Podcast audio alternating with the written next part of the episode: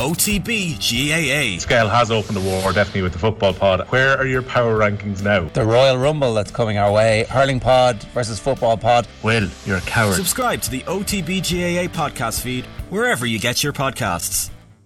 The news round on Off the Ball. With Gillette. Start your day in flow with the new Gillette Labs Razor with exfoliating bar. This is News Talk. Nathan welcome along. Great to have you with us. So busy show. Mr. Graham Hunter will be on the football show between nine and ten. Barcelona play Real Madrid Thursday. There are interesting matters on and off the pitch. So Graham will take us through them all. This hour, Brian O'Driscoll in studio, and between eight and nine we have a slight tangent coming at you, which is very exciting and unexpected. Michael McCarthy here in studio as well. Hello. What was unexpected about it? I just think that slot should be, you know, send it to pasture. Do you? Yeah, that's interesting. That's the first I'm hearing of it. I'd it. cut it. Yeah, Richie McCormick with us. Hello. Unex- unexpected because it's coming at you like Cleopatra. Well, indeed. Can I give you one of the topics, Richie? Is it the greatest hits of Cleopatra? It's not. Ah. All right, I guess you might as well go on then. Somebody emailed into a slight tangent at offtheball.com and they were wondering about uh, most irritating sporting cliches, which was a topic right up my street. So, you know, uh, Tony was the emailer, and he was uh, bemoaning, for instance, uh, use of phrases like an honest pro as opposed to, you know, dishonest pro. And so wanted to know were there any that irritated us. The one I always find overused, and therefore to the point of irritation, is character. Yeah. As I said to you last week, there is uh, there has not been a sliotar caught in the last twenty years that was not down to character. What character? They scream. I would find that uh, reductive Yeah. and in- silly. be interested if Richie has one, but I always think that uh, I amn't able to think of any, which makes me immediately think that I am prone to them, or I am someone that buys into them, or doesn't see the hole in them, and there's you know, I, the, you know, I, I you know, nat- natural self doubt here coming in by the fact that I can't think of any of these sporting cliches, of which there are ma- many millions. They wanted it more. All Ireland final. they are all wanted the it more. same, aren't they? Like they're all basically they mean the same thing. Quite like- GAA, you know. Yeah, well, definitely someone was, you know, uh, someone had more hunger than another. Well, that's hurling. Yeah, That's Hur- how every in hurling is particular. decided. Yeah, and yeah, I do think that sometimes it is. Well, this is the problem with cliche. they definitely come from somewhere. Absolutely. It's just the overuse, I think, kills them in particular. Yeah, Some of them that just don't make sense as well. Like, and, and they're kind of superfluous. The term, it, it's a recent addition, and by recent I mean like last 10, 15 years. But where and why foot race came into the you know vernacular of sport, I don't know. Like it's just it's just a race. What else are they racing on? They're not going down their hands. they're not on their backs. They're not doing a crab run. Ridiculous. It's like foot race. Why? Um, But there's low. Like I don't know if anybody. I get sent, sent these from time to time, uh, which is uh, there's an account called Brian's Gun, named in honor, I think, of the former Norwich keeper, which does compilations of these kind of uh, sayings, and some of them are just amazing. He did one uh, just dedicated to uh, bang average. Uh, people just saying bang average over and over again. There was other ones uh, where somebody was described over and over again as a Rolls Royce of a player. Yeah. Uh, I use that is- phrase. Uh, pot- You do, actually. uh, potential, do. ba- potential banana skin was a great one recently. Oh yeah. As a, a compilation. Can I tangent It's, off on it's a this? banana skin or it's not. Uh, Yeah, indeed. Brian's gone right? This has nothing to do with this topic whatsoever. But if anyone ever hasn't seen it, right, the best compilation video about two or three months ago, it was a collection of John Virgo clips saying, "Where's the cue ball going?" Oh. Where- right? And they had to admit, like, honestly, he must have went through hours and hours and hours of snooker oh. footage, and the video was just bald footballers. So it was like Tamori Ketspaya kicking the thing. It's like, what's the cue ball doing? Oh, that's so good. Yeah, bald footballers with John Virgo said, "Where's the cue ball going?" And it's honestly, do you know what? It was like three minutes, and it was like, this is what the internet was for. Yeah, indeed. You know, the, the, some people bemoan the internet, but how could you do so with such like art out there? Always um, Change the subject there. Apologies. thoroughly enjoyable viewing when a big pot's been made and Virgo says, but where's the cue ball going? I know. Nobody's and he's flicking. never wrong. The cue ball's always going into the pocket. Yeah. Whenever he says that shit. Yeah. Uh, You haven't seen it yet. They're only on the screw. Snooker commentary is really good. Yeah. The snooker commentary I see, I'm sure there's average. John Virgo didn't do the COVID year because I think he lived in Spain and he was immunocompromised and didn't want to come over. And it was he was so missed. Yeah. Oh, he was He so was, yeah. missed. He's the best. He, He's the best of them, I think. Anyway, that's for a slight tangent. Five three one oh six. Your most irritating cliches because I'm struggling to think of them now that the pressure's on. Yeah, a couple came to mind and immediately left my mind there while other people were talking. I should just, just for people not watching on radio or for, for people only watching on listening on radio and not watching the YouTube. Richie's very much dressed like a cat burglar today, which I find is uh, caught by the very man who set out to What catch you, him. what, what are you up to I after the show, Richie? I wouldn't mind, uh, Mick, but please stop uh, putting my extracurricular activities on the air. I'm trying to conduct my business with a modicum of quietness and stealth, and you're not helping. For any law enforcement listening into this here show, The uh, reason that we decided to speak to Graham Hunter, by the way, after nine, is that Barcelona had the chance to go 10 points clear at the top of La Liga at the weekend because Real Madrid had drawn 1 0 with Atleti and Barcelona subsequently lost to Almeria, lowly Almeria. And Xavi came out and said his team were a disgrace. They didn't show any interest in winning. And they play Real Madrid in the Copa del Rey Thursday, Yeah. first of two legs. Plus, they'll play in the league in the next couple of weeks as well. So, El Clasico is about to really blossom over the next month or so. So, Graham will fill us in. Uh, like I said, Brian O'Driscoll with us this hour, and he's going to give us. Uh, we we spoke to him earlier on. We can't give you the full chat. We'll give you a good chunk of it. He spoke to us uh, with the full chat available to podcast, obviously. But uh, he gave us a masterclass in the things that are going on at centre on the back of Gary Ringrose being so sorely missed and the level of uh, bluffery and poker that's at play and giving each other the eyes and doing one thing one time and all with the view to in two moments time or three moments time doing something different it's all this, all these traps are being laid at every turn it was really interesting and then he said some people are just unpredictable like Freddie Michalak doesn't matter it's, who knows Yeah. even Freddie doesn't know I always find it fascinating though how much is going on at top level sport. Because we all played sport. You played sport at a fairly decent level. You know what I mean? But like there is, you know, there's the game, and you know, there's a lot of intrinsic things that you do understand from playing it all your life that you might not even realize you're thinking about. But when you talk to these guys in detail, how much is going on? What what I see Gary Ringrose doing is enough to full, fill my brain without him also like having mind games with his opposite number and you know planning three four moves ahead that's something that you think of in a game in a static game Yeah. in something like snooker or you know like that that's what you hear oh he's three four shots ahead it's like right I wouldn't be able to do that but I understand where you're coming from how do you do it in a game like rugby no a lot of variables going on yeah, but it does. It that- that's constant. Even like talk to talk to football people, talk to rugby people, or whatever. Like at the, that have played at top, really, really top level. It's a different sport. Like it's it, in terms of their understanding of the game and what and how they play it, rather than you know what us plebs do watching it or playing it at the weekend. Yes, well, thankfully, Brian Driscoll in the studio to explain further. He wasn't bad. No. The news round brought to you with Gillette Labs for an effortless finish to your day. So, this Katie Taylor, Amanda Serrano situation entering into the realm of saga, Richie. Yeah, it is. Yeah, Katie Taylor's proposed homecoming fight is off. Matchroom Boxing confirmed today that her opponent, Amanda Serrano, has suffered an injury that will prevent her from fighting on the scheduled date of May 20th. Discussions are ongoing to establish a revised date for that fight. What's actually going on here?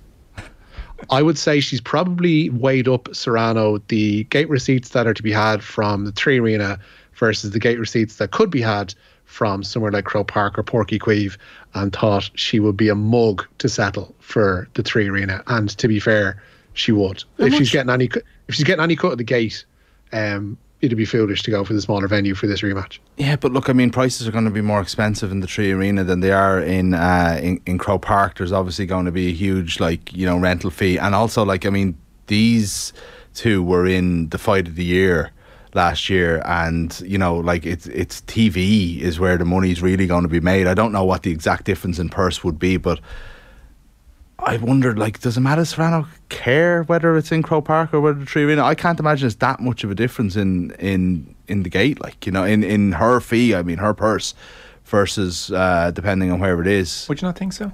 Like, I mean, it probably is a bit, but again, I just think that this is such an anticipated rematch surely there's negotiations that she could make outside of what the the amount of people that are paying in. You know what I mean? It's going to be it's going to have a huge worldwide TV audience. Like, mm. I still don't think you leave any money on the table in that regard, though. And like for a short career as it is in boxing, and both fighters are probably coming to the end of theirs. If you're leaving any money on the table, you're probably being foolhardy in this one because it is an extra. Like, did like we have to remind ourselves that women's purses haven't been what men's purses have been certainly in the last uh, last well ever. Um, so for them to get any kind of extra on this, especially when it would be an increased gate, is is yeah. probably within their rights to do so. Well, look, she may well just be injured. she could be, yeah. uh, lads, the fact that we, the fact that we're even questioning that just shows you that like boxing set a date, an announcement for May twentieth. We argued over there was an argument over the venue, and nobody really thought that was set in stone. And I think that might be the only sport, the only mainstream sport where that's the case. Okay. We have a fa- fight announced and it might not happen.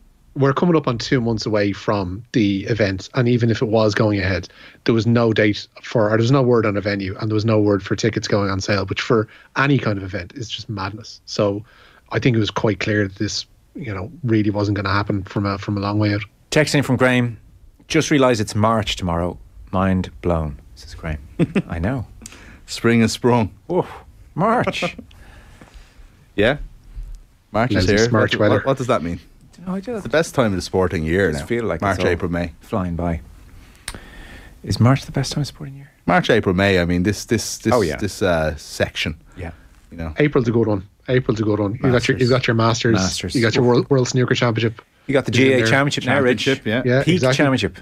Culmination of, of you know the, the Premier League and the Champions yeah. League and all that kind of stuff. So yeah, April's yeah. a good one. Heineken Champions Cup gets really good. Favorite month five two one oh six. What's the be- is there much in American sports going on in April? In April, no. April's really quiet. The baseball gets going, and it's still regular season in uh, the NBA. That kind of kicks into the playoffs in May, June. Yeah. Oh, I'm glad March is here, though. I, I find as I get older and older, the dark nights in this country get, just bug me more. Yeah.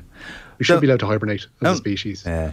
We are out in my back garden there, like last week, for like, and I realised I've barely been out here other than to take out the bins since like November. It just sort of becomes not a part of your house that's in use. Yeah. For like uh, long bloody winters. No, last couple of winters, as we've headed, you know, whenever the clocks um, go back, that kind of period, definitely found myself going, oh man, it's yeah, be a struggle now.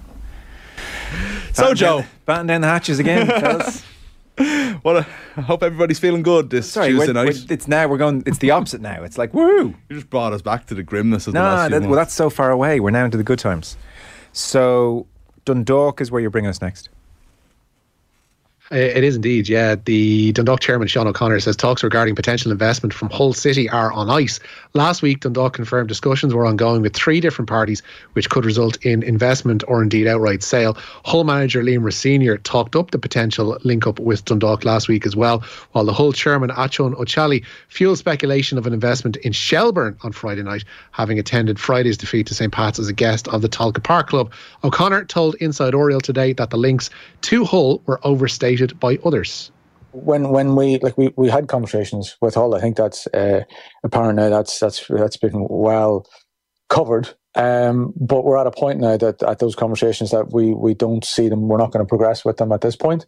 And we both kind of decided to to put things on ice, and we're not going to be going forward at this point. But exactly to what I said to Dan at the time. These conversations to come and go. Certain conversations will will uh, go down a path and and they won't move on. Um, but that's that's the nature of this business. That's the nature of football, and that's what we expect to to happen. And um, yeah, from how the last seven days went with regards to that, the things that happened, yeah, they, they, they took they took took us all by surprise. They, it was never as close as that was been made out in the last last seven days. Okay, we'll watch that space. FA Cup tonight, Rich. Yeah, Bristol City hoping to engineer one of the great FA Cup shocks tonight. The Championship club welcome Manchester City to Ashton Gate in one of four ties in round five. There's an eight o'clock start there. Uh, they have just kicked off at the Bet365 Stadium. Evan Ferguson has started up front for Brighton away to Stoke. There's a half seven start to the meeting of Leicester and Blackburn. That's at the King Power. The only all Premier League tie of the night is at Craven Cottage and sees Fulham entertain Leeds. Somebody has texted in to say I'm not a particularly sporty person. Uh, thank you for listening all the same. I'm not a particularly sporty person, but with one TV in the house, I absorb some sporting footage by osmosis. How many match of the day clips are there with Beautiful Day by U2 playing in the background? Says Alva in Dublin. I haven't noticed that. Beautiful Day would be well used for uh, you know a, an ending montage of a show. I'm Beau- not sure. Beautiful Day was Match of the- Day. Back in the That was day, the it was pre- that the ITV Premiership. exactly, yeah. Zig tune with The Des Lynam. That was mad. Des Lynam moved to ITV for that. yeah, and then sort of disappeared. they only seem to keep that for two or three years. Yeah, I think they lost the rights back to Oh, BBC they did, whenever yeah. the whenever the rights I came think it back. was five up, but, years or something like that. Was it five? I thought it was good. It was fine. You had to Right, get used to the yeah. ad breaks, didn't you? Oh, the ad breaks, I suppose. Yeah. Yeah. Joe freaked me out the other week when I discovered it. I wasn't. It was there around Christmas time. Was whenever Lineker's birthday was. Hmm. Lineker, I think, is older now than Lynam was when he went to ITV. People just age better now, though, don't they? It's They frightening. really do. Oh my Yeah. god! Because we were watching. Uh, I'd never seen it before. We well, we were watching Father of the Bride over Christmas. Oh yeah, so was I. Like Steve Martin's only Steve Martin's only like forty two or three in that. I know. Yeah. But he, like he's like a, a, the equivalent of a seventy year old in twenty twenty three. By the way, He was a ridic- yeah, He was a ridiculously handsome man in his younger days, though. Have you ever seen a young picture of Steve Martin? Steve Martin Yeah. was he? Woof. Well, I. I'm I'm including in his forties as in his younger days. Sti- yeah, exactly. Yeah. The other one was uh, Mother in Home Alone. Oh yeah. She's thirty six in Home Alone. What? Yeah, but she dresses like she's fifty six. Catherine O'Hara, isn't that her name? I don't Yeah. know. She's Yeah. in about Schmidt now. Yeah. So like people are aging. It's, it's, why, why, why is what's the big difference? Um, Is it clothes? I think it is. I think a lot of it is style and all of that, but also like I think people are just living slightly better. I would imagine. But is it food? So what is it? What, in what way are you living better? I'd imagine Gary Lineker has in every way looked after himself Yeah. and his body better than uh, Maybe. than Des Lynam did over his. Feel like the I next. think Gary Lineker could benefit from a massive tash, though. I think there's any dispute about that. uh, I do feel like there's a quantum leap with the next generation in terms of their height. What do you mean? Everyone's going to be taller? I feel like me and you in old age are going to be such small old men. Well, I'm already a kind of a small old man, but uh, yeah. I'm not huge either. Like I think, like Richie, you'll be okay. But I, I'm all right. Richie, yeah. will be all right. Yeah. li- I- uh, Richie hopes this happens. see me and Nick shuffling down O'Connell Street, and like the next generation going, God, Yeah. were they were there rations? Steve Martin is portrayed in that film as a crazy father who is 100% right in every in all of his concerns. His 23-year-old daughter turns back uh, comes back from Yeah, a trip away in Italy and Yeah. decides she's getting married to someone no one's ever met. That's absolutely bananas and she's portrayed as the normal person Is that because uh, people got married younger in that era? I think so, yeah, early 90s, but uh, even so, I think that's still a little bit crazy. Very affecting, like his sadness at losing her. Yeah. We won't get into it now, but No, you're feeling it more than you used to, Joe. That's all I know. Oh dear. Right, let's get back on track. Why not? Is there any sport on today? There is FA, FA Cup there. FA Cup there, yeah, and five members of the recent combined provinces squad have been included in the full Ireland squad for the women's Six Nations. Ella Roberts, Niamh O'Dowd, Sive McGrath, Fiona Tuite, and Molly Boyne all played a part in winning the inaugural Celtic Challenge earlier this month. They're among eight uncapped players named by Greg McWilliams in a 32 player squad today. However, the likes of Beibhinn Parsons, Amee-Leigh Murphy Crowe, and Stacey Flood are all away on sevens duties. The team will again be captained by Nichola Fryday, and Ireland open their campaign against Wales at Cardiff's Arms Park on the 25th of March. I just don't know what we're doing here, really. With the sevens, it's crazy. Beibhinn Parsons, Amee-Leigh Murphy Crowe, Stacey Flood, all the way in seventh duty. By the way, all of these games live on either RTE or Virgin. Huge available audience. I love that. Most This, I love important that Women's Six. Nations has gone post, you know, and that that it kind of elongates the Six Nations. Doesn't bury the women's game in the weekends Without with your the under twenties well, and the one, but some of your best players and then two your most marketable. Uh, that- that's what I was going to say. Like Beibhinn Parsons and Amee-Leigh Murphy Crowe are really recognisable names to even non-hardcore rugby fans, and they're not going to be there when people are going to be watching, Watching. those games in a month. It's really frustrating. Uh, so uh, that's the Irish squad.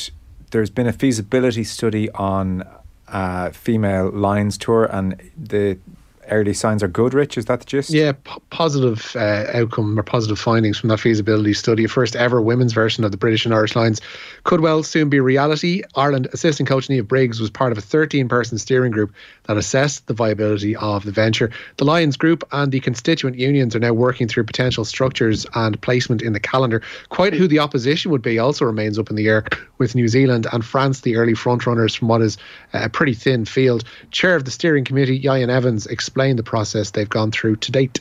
Well, it was a pretty long and robust process, but what was important, what drove this, we needed expertise and experience around the table. Broadcasters, unions, administrators in World Rugby as well, all engaged in this process, and everyone had their moment, several moments in which to engage, to contribute, to challenge, to scrutinise.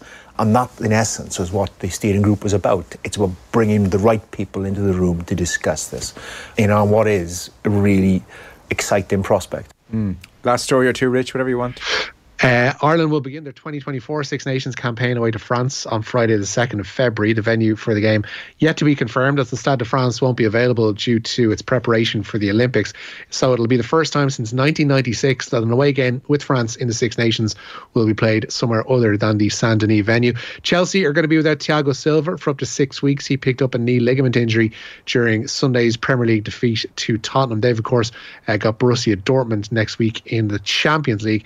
And Noel Le Graët has formally resigned as president of the French Football Federation. The 81 year old had previously been suspended over allegations of sexual misconduct, as well as a damning audit commissioned by the Sports Ministry there. Le Graët has denied any wrongdoing, but Philippe Diallo will step up from vice president to take on the role on an interim basis until June. Okay, very good. We're out of time. Michael, yeah. see you after eight. Away to France to start the next oh, thing uh, amazing. At, on a Friday night after winning the World Cup. Our Grand Slam hopes will be over straight away. There's no hope. There's no hope he'll win that game. Won't be in Stade de France.